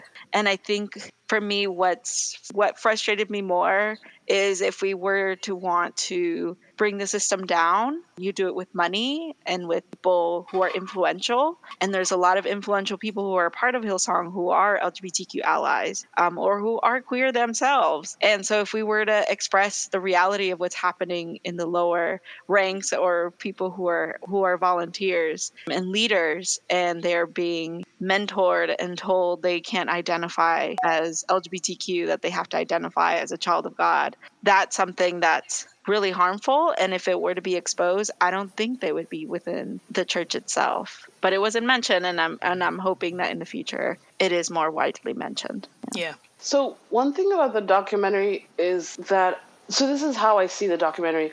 I think the documentary is like the first domino. Yeah. Um, because we know that there are a lot of other documentaries that are in the works right now, and I know that now everybody, not everybody, a lot of people are excited and they want their piece of their pie. So they're working on, you know, hearing from people. It makes me chuckle to see now when an article comes out, like now all of a sudden all of these journalists are like, if you have a story to tell, mm-hmm. share with us, which, you know, is great. But also at the same time, like, this is a hot topic. So people want literally the piece of the hot pie. Mm-hmm. But the documentary, like, the way that I watched it was that it wasn't necessarily, well, first of all, it couldn't cover everything because it's so complex Yeah. right it just it, it it just not it's not possible in three hours it's not possible to to to cover everything it was it was setting the stage for people who may not have even heard about hillsong right? Like or maybe they had heard about it somewhere but they really kind of did not know what it was about. And i feel like they basically worked with like the public information that they had. You know what i mean? Like they, they didn't they didn't from apart from like you janice noemi uh, and some insiders like they didn't from what i felt like they didn't have really any like stories of the people who were at nyc and like who were there and like really talking about this complex culture that was happening culture of abuse that was happening. You know so the next documentaries that are going to come out they're obviously going to include the stuff that we have learned all the, art- the art- articles and the scandals that weren't able to be included in the documentary because like all of these scandals literally came out like the day before Yeah. but I think that I, I completely agree with that. And what and, and I do agree that it was the first domino, if we were to want to quote Mary from last episode, um, the dominoes that are falling. Um, it was the kind of the first one. And and this is something that like I had started speaking up since what, 2020? And and I was part of the Business Insider article um, where a lot of people started sharing their stories, and they only reached out to us because of the Carl situation, and we were like, "No, it's not just Carl. Carl is a byproduct of everything that's happening." But at the time, like that wasn't something that could be said. So I do see it as a huge step forward for them to frame now the fact that it wasn't just Carl. It's like a huge thing, and like Brian Houston was like the main player and the the protagonist in the whole the whole situation. So I, I, I am grateful for that, and I do commend um, Dan uh, for doing that. But yeah, there's definitely still there is more. Wyndham Hotels and Resorts makes travel possible for all. Whether it's the long haulers looking for a great cup of coffee, a roomier rest for the on a whim road trippers, or a place to make summer memories with the whole family. No matter who you are, where you're going, or why, with 24 trusted brands to choose from like La Quinta, Days Inn, and Super 8, your Wyndham is waiting. Get the lowest price at wyndhamhotels.com. Restrictions apply. Visit website for more details. I'm happy. I agree, and I'm happy that they framed it in such a way and talked about it globally. Because if you put it in context, now you see, you know, I think there are a lot of. I'm glad they also had the Ukraine um, former Yes. pastors on as well, because there's been a lot of that sort of sea change, right? That we we don't even see like the, the the ones in Norway. Like there's there's a lot of them. So now I'm sh- I'm happy that people who are like, well, it was just New York or just in the U.S. You know, now they can say, wait a minute, let's look at Brian. Like before, we were giving him the benefit of the doubt, but like you know, if it's rotten at the core, and you know they're going to be dismissing elders and all of that, then is this still a church? Like, what are we doing here? You know? And I hope people start to like, people all over the world start to really examine that and and think about it. Yeah, and start to question who is this global board that they keep saying that they have. Yeah. Ain't nobody. Right. just vibes, no names. Yeah. So you guys either look at the list and pick a question that you want to take on, or just think about something, something you want to say. Um, and I'm gonna give a little a little spiel right now, and then we'll we'll kind of close out with that. But what I wanted to say as far as the documentary and kind of this the dominoes falling and now people wanting wanting to tell their stories. Uh, ben and I have been working on a little a little Google form, a little email address, Hillsong Rehab, just a place to come, kind of just tell your story. Uh, we got some questions on there just about kind of where you're at, how you're doing, what would justice look like for you. We have nothing, nothing professional, nothing truly therapeutic to offer. This is just kind of a connection point because I will say, kind of behind the scenes of the documentary, this was Discovery and New York Post, Vanity Fair at the same time. They've been gearing up, mm-hmm. planning to do a documentary. They they're still working on it, and so I think all of us were approached kind of like by both of these teams and had a decision to make. I was initially working with Vanity Fair. The reason I ended up going with Discovery was because Vanity Fair had an exclusivity clause. And mm-hmm. so their thing was basically you can't do anything, talk to anyone, kind of create anything, you know, that has to do with this subject matter for I think it was 12 months after the release of like the last episode of whatever they do. So I was for me, I was like, no, I'm Yeah. not. I was like, you guys are gonna have to give me all kinds of of leeway, and also I want a hard out date because I don't know. That could be forever. If y'all never release this documentary, then you've got people's stories tied up. Like it's bad enough. Hillsong already owned people's stories. Exactly. We already been have been under, you know, times where felt like we couldn't talk. I was like, I don't want to do that again. I'm not giving my story to somebody else. So at Discovery, they had the same clause, but when I was like, I don't want to do it, they just took it out. So that was why I ended up going with with Discovery. And so for the people who are now considering coming onto these projects, be aware of things like that. Be aware of what people are asking you to sign. I just want everybody to know that your story is your story and that again these people are doing good work but they're doing it for their own motives Very- for their own reasons mm-hmm. i think my my dream if there were going to be another i'm like i would love for somebody who was actually part of hillsong who's actually in it who actually understands to eventually pick up one of these projects and do something because it's great that these people are coming along, but again, it- they're doing it for their reasons because it is hot, because it is the thing of the moment, which is also why, you know, things like the LGBTQ issue, I talked a lot about race, that didn't come up as so much, ignorant. but these are things that are not as not as salacious, right? Mm-hmm. And mm. and harder to prove and just you have to lay more groundwork for.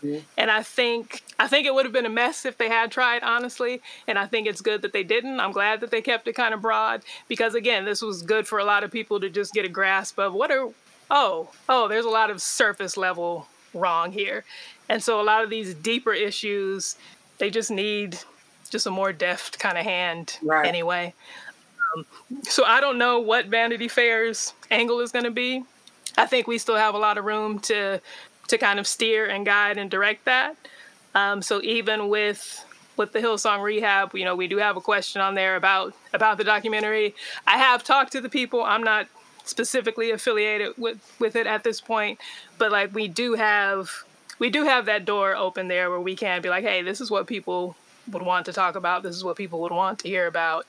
So I think that would be a good a good way for us to all kind of keep our stories in hand and decide what we want to do with them. Because something else that happened, you know, around the time Business Insider was doing their story, a lot of people tur told their stories and then they went nowhere, hmm. which is an awful thing, right? To do all this emotional work and then it just the article just never happens or your part gets cut or whatever. So I think a lot of people got burned out. And so there's a danger of that too. So as you are kind of ready to tell your stories, I would say again, come see us at Hillsong Rehab. We're not going to do anything with your story. Like we'll commiserate with you. I would recommend Do Better Church. You know, like if you're just looking for a place to kind of share your story and see how it goes, because uh, it is kind of like a practiced skill. It is emotionally taxing. Mm-hmm. I forget because I'm I'm dead inside and have been doing this for a while. but it is you and you know right. just just tearing people's wounds open like ah you'll be fine um, but it is well i'm i better yeah jump on in i'm no sorry sorry to interrupt i i'm glad that you said that i think definitely the thing about sharing your stories to some of these networks at the end of the day they don't care about our soul. Like they don't. Like that's just the reality. And also it's just too it's like too overwhelmed like they care about the latest scoop. They want they want the latest scoop. They want to know i you know you were there you saw this per- person you have you can name drop etc right.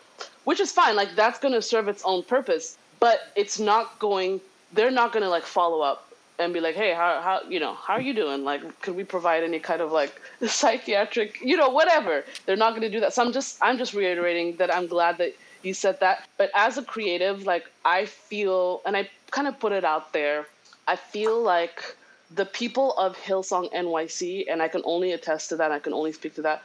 In terms of creativity, we're dealing with some of the most talented people of our generation. Whether it's singer songwriter, whether it's you know audio t- audio technician, um, photographers, dancers, all of that stuff, poets, right? So like my uh, my thing is like whatever your gift is, whatever that thing comes to you, try to tell your story through that. And it doesn't have to be like you're singing a song, Hillsong did this to me. Hillsong, maybe it will, you know, cool. If that's it, that's fine.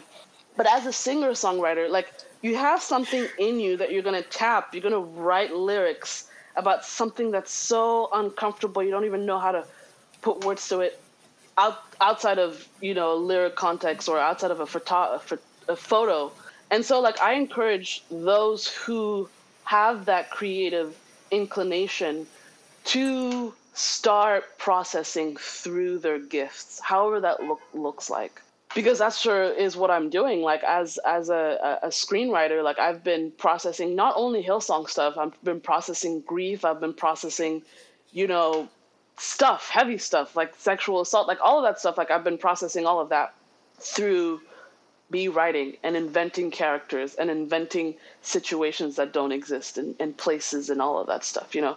So I would just say that's a, that's a start. That's something that you can start on your own and it will bring huge relief. It's not the end of it, but it's definitely the beginning of something. And Abena, you don't know, but I think just yesterday I added a question because we had talked about like how are how are you processing through, and then I added another one like if if there were to ever be an exhibit or a compilation or a you know whatever would you want to be part of that? Because yeah, because the documentary phase. That that's great, that's what's happening, but I do I do want to see people telling their stories in their own ways under their own power mm. without having to have yeah like these capitalistic third parties right? Well while mm-hmm. it's hot let me I love that. let me do whatever. So that's that's my spiel on that.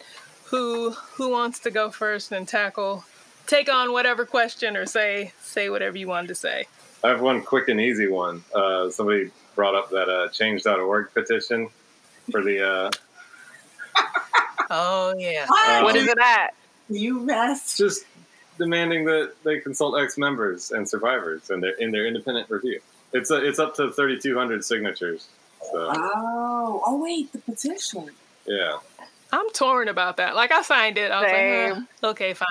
But then I was like, first of all, again, who who is doing this? I don't think it was a Hillsong person. Like I think it was just religion shouldn't hurt.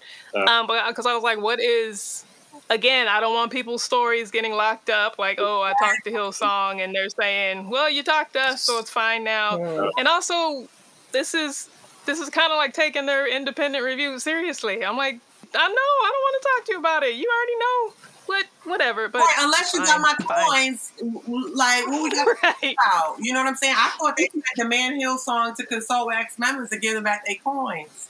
That's what I thought it Right. But Oh, it yeah. says No, no, it's just to consult with them. That's a Like, which is fine. Like, it's not the worst thing in the world. Like I said, I signed it. I'm like, okay, but He's not. I don't know. Again, it's third parties coming in and trying to trying to do something helpful, but like this is this is more work for us. Now I got to talk to somebody from Hillsong hmm. Yeah. about the song.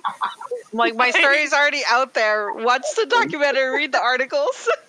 I'm done. also, I know the process is such BS that it's just like I'm not. abuse all over. You got to relive. Yeah, Right. It also requires for Hillsong to see the numbers and be like, okay, yeah, let's do this. Yeah, Like, I don't Yeah. think that would happen.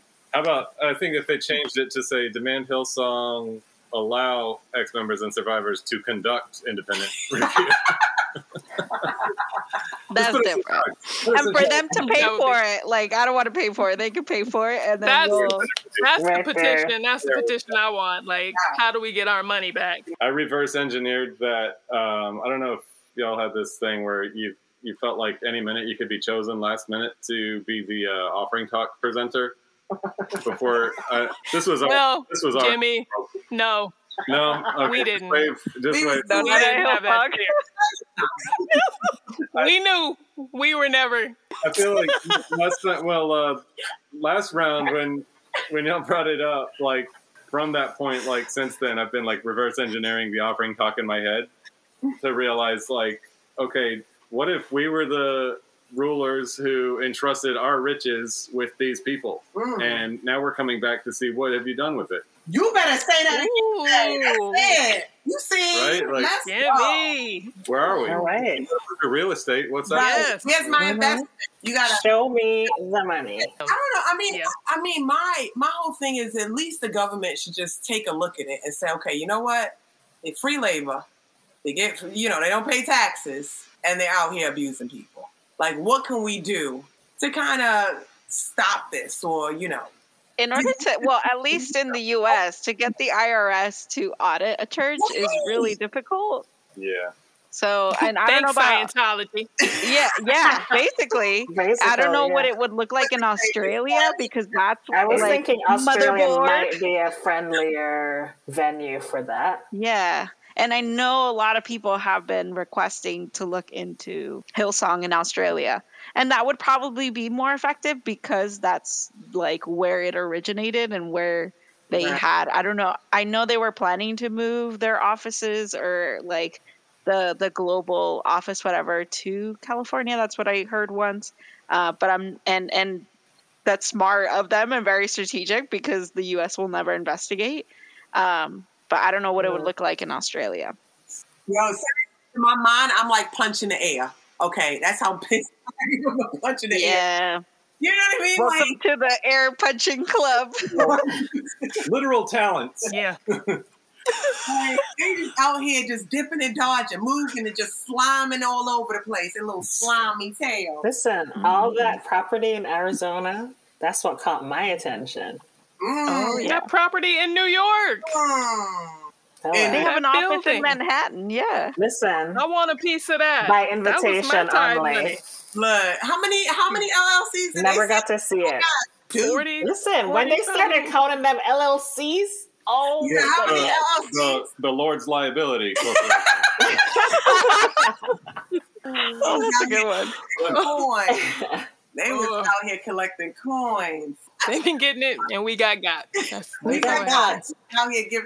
What was you? Were you a Centurion? I was in the middle. What was it? The five hundred. so the hundred. tears No, we had it. We had we different. had the It was it was different. Kingdom Builders. yes, Kingdom Kingdom Builders. Army of Faithful No, it was Army of Faithful Believers. Oh, that translates. Kingdom Builders. But we, what was the name didn't of have it they changed it from Kingdom Builders?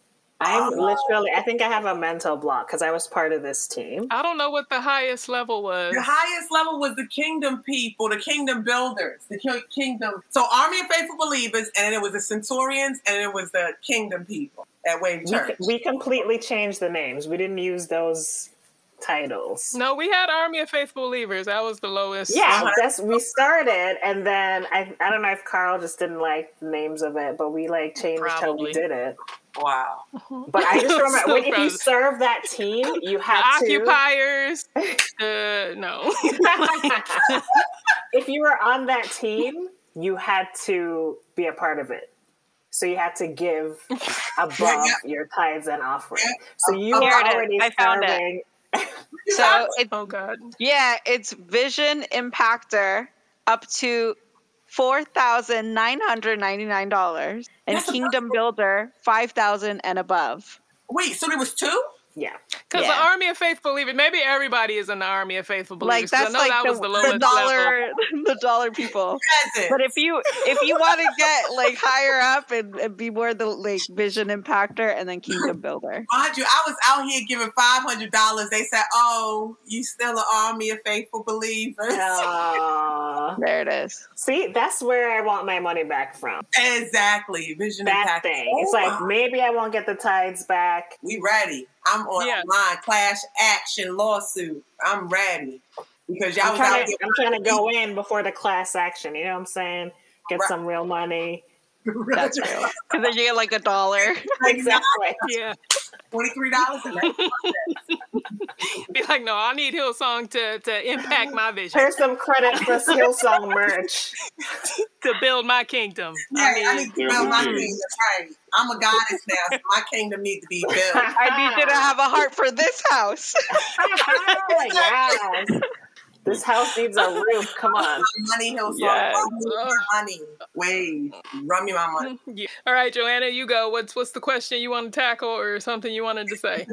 Uh, I guess I said it. I was really about the the investments in real estate reminds me of the Catholic Church and just how much wealth they have and like all the abuse that that church has, you know, wrought across the world. And just it just felt so dirty all this time. Like it's all my tithe money going to amassing all this property in some of the like the richest you know zip codes in Arizona. Yeah. And oh, um, I also wanted to talk about the the culture of fear. I mean, it's hard to tell people just go ahead and talk, but it doesn't have to be publicly. You know, just to you know come back to like Hillsong Rehab. If it's not that, it's a friend. If it's not that, it's a journal. Just start somewhere to start processing some of these things. And just, you know, even if you felt you weren't affected or it wasn't that bad, you know, like you'd be surprised. You know, I, I would have said I had a relatively good experience. I would have said that. But looking back at stuff now and everything that I've eaten and just taken and silenced myself, it's looking back, it's like hasn't been great. Um, and just even suppressing, you know, just yeah, words and anything, my intelligence, just like numbing myself to things and not saying anything. It just it really affects you. So just I would say start processing them NDAs. Pay no attention. They will not. They will. They have too much legal trouble going on right now. Those people are not going to enforce them NDAs. Do not be afraid of an NDA. Listen, this is not official legal advice, but I'm just saying. I'm The just saying. NDA machine's broken right now. Yeah. Do it. Break it. That's good. Tell it. That's it. Yeah, Yeah. I like that Yeah. Yeah, I agree. And also, like, if ever there's still a mm-hmm. little bit of fear involved, like, get other people who signed the NDA to, like, but like get Yeah. a group of y'all, especially those who have left and had to sign an NDA in order to to leave, or even to like you know get some kind of severance package or whatever. Get the rest of the people who you know you're talking to, but they don't want to talk mm. publicly. Make like form an, Yeah. like form a group, mm-hmm. and as a group, like Yeah.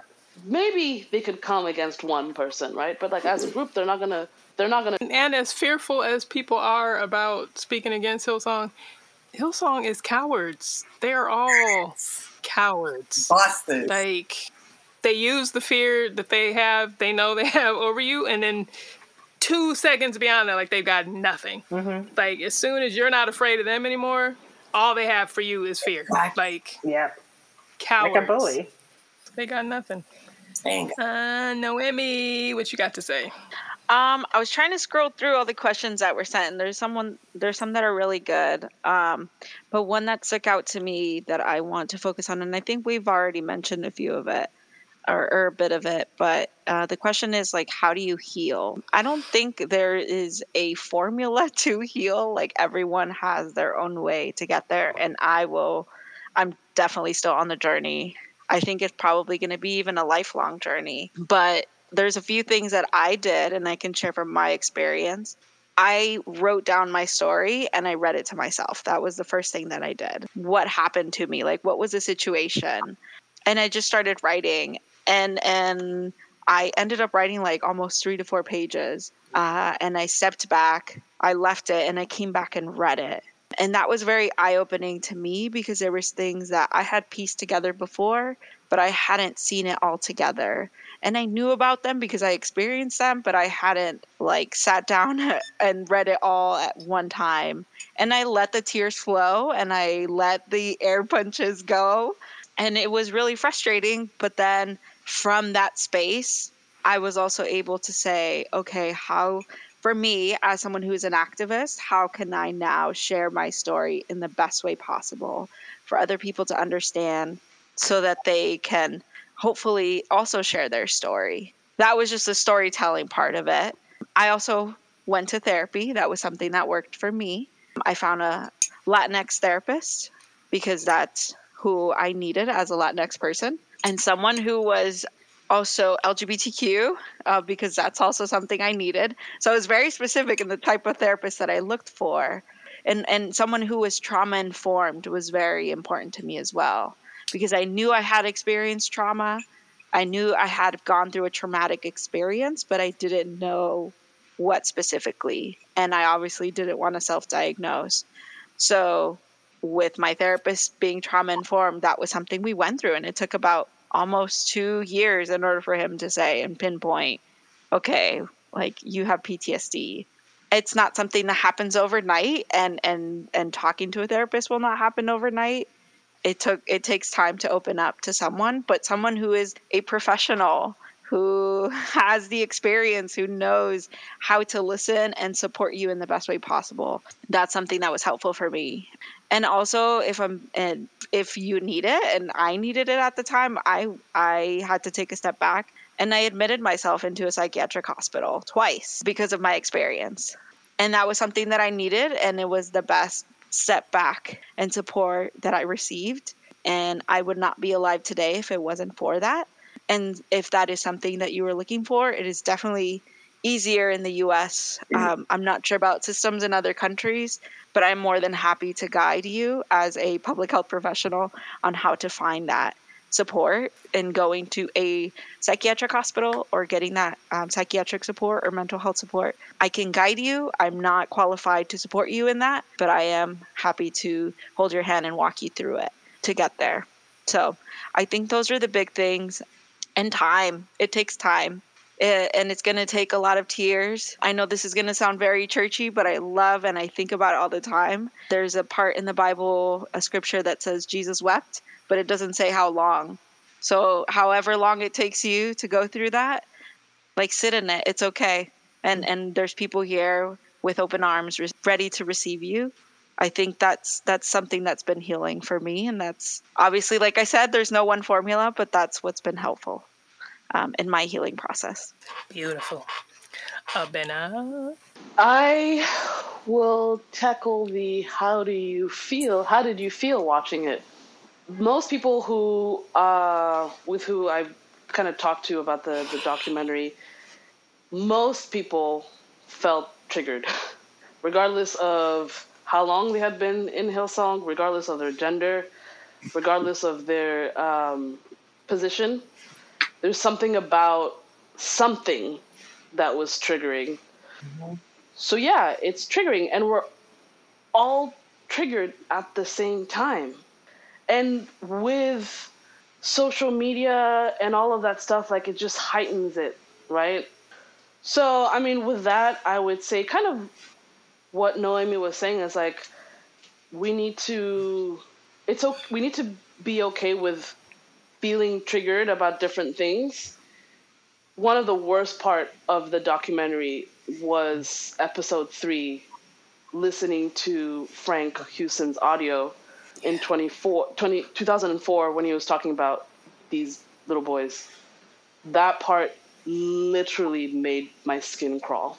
And you know, other people were like, I've had conversations where people, just the sound of Carl's voice took them back to a specific place, right? Most of us who were part of Hillsong NYC know exactly where we were when we heard those sermons that were in the documentary. Like we, I can tell you, this was at Gramercy, this was at Irving Plaza, this was at PlayStation. Like we know that stuff. So yeah, it's it's it's a it's a it's complex. Like I was definitely hella triggered about a lot of things. I was triggered the night before, even watching it. I also understand people who are not ready to watch it, and that's okay. Some people are like, I'm never gonna watch it. That's fine. If that's not what you need to, right now, then that's not what you need right now. Some people watch it already trying to see the flaws, and that's okay too. Like if that's where you're at, that's fine but just don't like just don't come for like you know people who are actually trying to make a difference like just don't come for you know you janice or anybody who's like speaking out against it because at the end of the day and this is something that i will forever reiterate like at the end of the day those of us who are speaking out in any capacity is because we know too much to shut up. Like we just know too much and we we actually care about people that we just we have no choice but to talk about the the the evil that's there. And i you know it's evil is such a heavy word. I rarely use it but in this context there's nothing other than that that i can use. Like it's evil. And i'm not calling one person specific evil but everybody has their own thing. Some people watched it halfway and then they had to stop because it was just too much. People just need to take their time. They need to acknowledge their emotions. They need to feel how their body is feeling and take their time. And there's no, I was gonna say there's no right or wrong. The only thing I would say is wrong, like if you start attacking people, like just don't do that. Unless it's me attacking cool, Carl you Lanson. know? In that case, Something. That's thing. there are no rules. so I'll take on kind of two for one. Um, somebody asked if someone is still at Hillsong after all this, is all hope lost for them to ever see? How do we approach? And then someone asked, how do the abusers in NYC still have jobs? And on this, this is where I start getting a little mean. And this is this is where I'm tired. For people who are still in Hillsong, I don't think there is anything to be said to them really. I if if you don't see, I don't know how you don't see. And there's and if, if you're not seeing from everything that's happening and everything that's out, like there's nothing that I can say or do that's gonna like flip that switch for you. Mm-hmm. When I was in it, I saw what I saw and I made it make sense until I couldn't anymore, until it just didn't anymore. And I think nobody knows. We all we all have a chink in our Hillsong, our megachurch, our evangelical armor somewhere. It's different for everybody, and nobody could have known what my what my weak point was. Nobody could have known what I was already thinking, what I was already processing, because you know, as much as even evangelical leaders, the people who are railing against deconstruction, as much as they want to pretend like you know people just wake up one day and decide to leave, like that doesn't. I'm sure it happens because everything is possible, right? So somebody that is somebody's story somewhere. I haven't met that person. Like for everyone I've ever talked to, it's it took us years to get in. It takes years to get out, right? And so, in hindsight, we can say, well, yeah, back in, I can say back in 2010, this is what was worrying me about Hillsong, but it wasn't enough, and I thought I could still fix it. And in 2011, this is what the issue was. Like there was always something, There's an issue. but there's but there's but there's always a reason. There's mm. always some way to make the math math until it doesn't anymore, and then you're like, oh, okay, now I'm out. Mm-hmm. That's enough. So for the people who are still in it, I I don't have anything to say, but I'm also not pulling punches anymore. I mean, we started, you know, talking about the people who was, would say it's a cult. And I guess we're still having that conversation. We're just on the other side of it now. It's like you're in a cult. No, okay, well, Did you? Was do you? Did you see that? Uh, I think it was a Netflix special, and it was talking about cults and how um, there's a certain part of the brain that shuts off when they get a belief that is um, that they resonate with, and it's just like, okay, this is my belief. He said that is there makes no use arguing because that part of their Mhm. brain is sealed. Like I was just like, wow, that makes a lot of sense. So that calmed me down off of the comments a little bit. Um, the comment section of Instagram. Nobody to fix. Yeah. Yeah. Yeah, like and people people are they are in it and they are about it and are going to be. So I say like don't don't argue with people. Let them approach because they will. And then just be honest and just tell your story and like leave the door open. But there's nothing you can't drag people out. I will continue to keep setting fire to this building that you're Let's in go. and hope that you run out eventually. Like it's not personal. I'm trying to burn the building down. You're trying to stay in it. I would rather you didn't, um, but you are going to come out one way or the other eventually. So that's that. As far as you know, how do the abusers and NYC still have jobs? This is where I get mean, and I'm saying because you're still paying your tithes and you're still going there. Like I, I get very irritated with the people who come into my DMs still part of Hillsong who are like trying to use me as their like attack dog to say the things that they want Mm. to say or the issues. You still go there. You still pay your tithe. You still serve on a weekend. This is how they still have jobs. This you is still a listen to the music. organization. Give them It streams. exists. Yeah. Yeah. And this is where it gets hard, and this is this is where you have to have some principles and say, all right, what do I actually believe in? What do I actually want to support? And what am I willing to sacrifice? Christians, we love sacrifice until like it gets real, and it's like, but I like this song. Well, then Sucks we're gonna to keep on existing. Mm-hmm. and I don't, I don't know what to tell you, but Right. I don't. I also don't understand why you're acting like this is some mysterious process. How do they still have jobs? Because they still have money to pay these people. How do they still have money? Because you're still giving it to them. Right. And I can't do anything about that. Right. Hillsong hasn't gotten any of my dollars Facts. in a long time. So I, How can they go? there's nothing. We send them. Right. And for the people, like, I don't know. I kind of like want to do a diagram and, and try to figure out like what are people holding on to at this point? Mm. Because when it was, oh, it's just bad fruit. Okay, we're not talking about how is this tree producing all this bad fruit. We're just gonna pretend like it's just a bad season, I guess. I don't know. All the bugs ate this fruit. Fine, we're gonna get rid of the fruit. But the tree, the tree is still good. We've seen now that the roots are bad. Like we were giving Brian Houston all the benefit of the doubt. Yep. Carl Lentz is just a, a bad actor. Uh, and all of the people under him, okay, they're bad too, but that's because of Carl. Right. And I guess Carl is bad because of America. I don't know. So these American pastors, yeah, they're falling off too. Um, why all these other places are having problems, I don't know. I don't know. They're just too far away from Brian, but but Australia is good. And now we see like, no, the roots, the roots are bad. So Mhm. what are y'all hanging on to? The fruit is bad. The roots are bad. It's the whole The spread has been bad. bad. What are you holding on to, and for what? Like let let Hillsong go. It's a church. Well, It's not the church. I think it kind of connects. Like you know how some people won't let racism go. Like it's just like, oh, because my grandpa said, you know, and my grandpa was a good person, but your grandpa was racist. And it's just, it's Right. almost like for them to turn around and say, okay, this is racist, is denouncing their grandpa because their grandpa was a good person to them. That's kind of how I feel like these people at Hillsong are. It's just like you see it, but it's just your loyalty to to almost like family is holding But I I would I would even broaden it more if you want to use that same ideology and say like the Confederate flag. People hold on to it because they say it's culture. Exactly. Like, oh, Southern culture. I'm like, no, mm. but this is like a symbol of abuse and racism and white supremacy.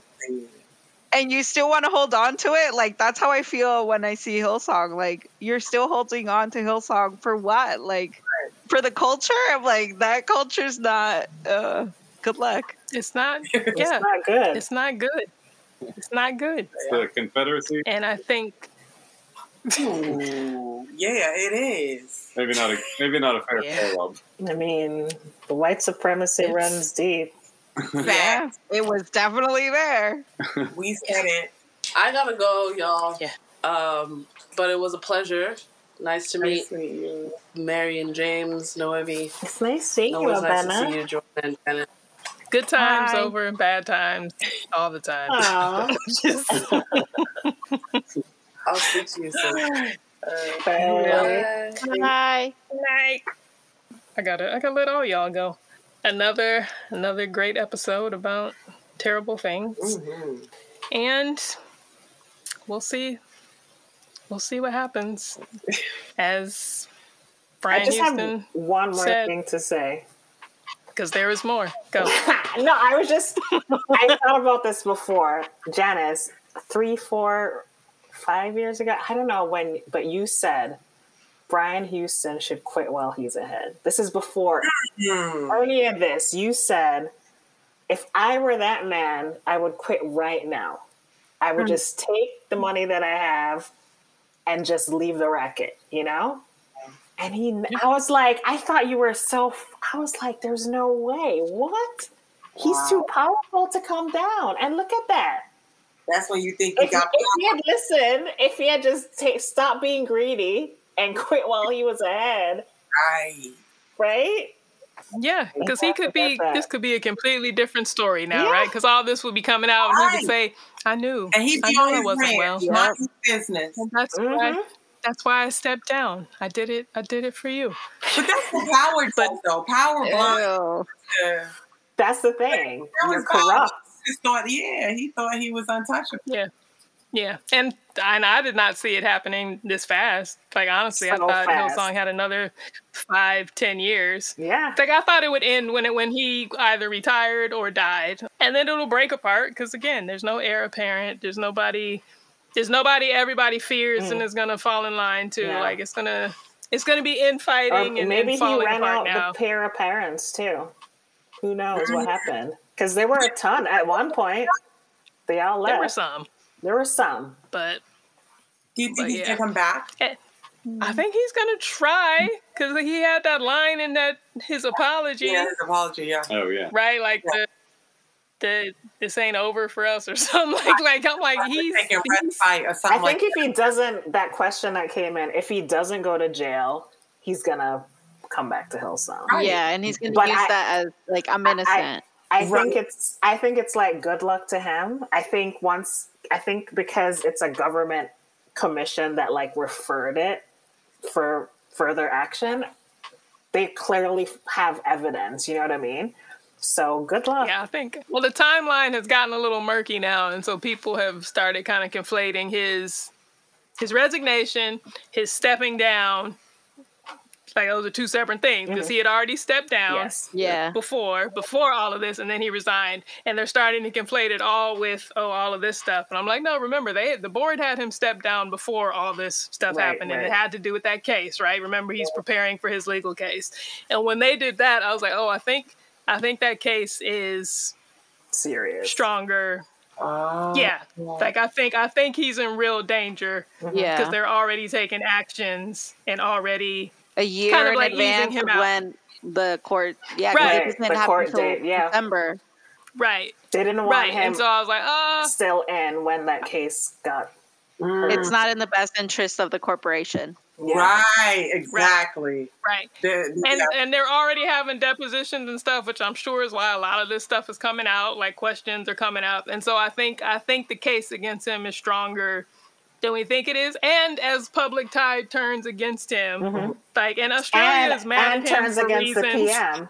And Right. he's so And closely so, like, linked to the PM that, you know. Well, I know the PM is now like trying to disassociate from him, so that's Too even late, bigger right. of what's the problem. We have you on video praying in the church, too. Yeah.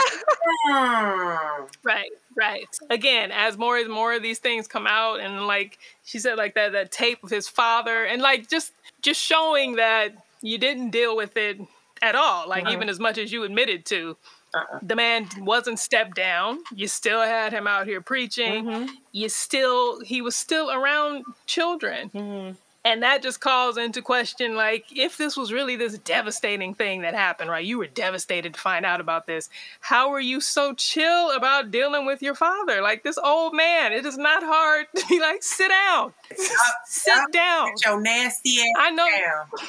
Mhm. right. Keep track of where he's at. It's not hard to have somebody watch him on a Sunday and be like, make sure he stays at the house. But the fact that he's just out gallivanting around, y'all haven't told these other pastors the truth about why he's been stepped down.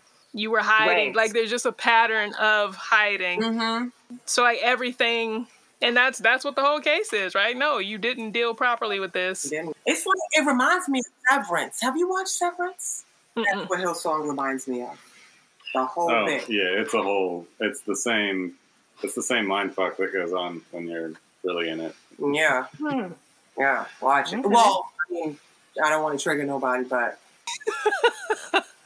I'm like, we've got our own I just went- ongoing. I'm like, oh my gosh, this is that was Wave Church. You know, basically you go in and you're this different person for how many hours? We would get there what five o'clock, five thirty, all the way, and then don't don't Wow. dare sleep. And Pastor Steve's preaching, don't dare sleep. He'll shout you out right on that stage. Mind you, you was the one making his eggs in the morning. But I digress. Anyway, Oh my god. wow. uh, But yeah, so I do think I do think his case is not going to go well for him. Well, Um, because then that'll, Agreed. that'll that'll show people like don't mess with don't mess with people. Don't. hmm That's my hope. I mean, the people the people who are brainwashed, fully fully brainwashed, because like he posted a picture on Facebook yesterday of him with with a dog, one of his dogs, and he said, "Oh, he he still loves me," Oh something. And you got all Are you these people in the comments. Now you're a Ew. victim. We love you, Pastor Brian. We love you. Uh, uh," and I'm like, And some food. He's so desperate for And ac- it's- acceptance Desperate. from someone. But also, he doesn't have the fawning adoration Right. that the narcissism in him needs. Yes. You know, right. gotta get Right. it from somewhere. So there were always Oof. he's always going to have his his army of faithful believers, right? Mhm. He's always going to have some people who are just He's sticking with persecuted him for, for the cause.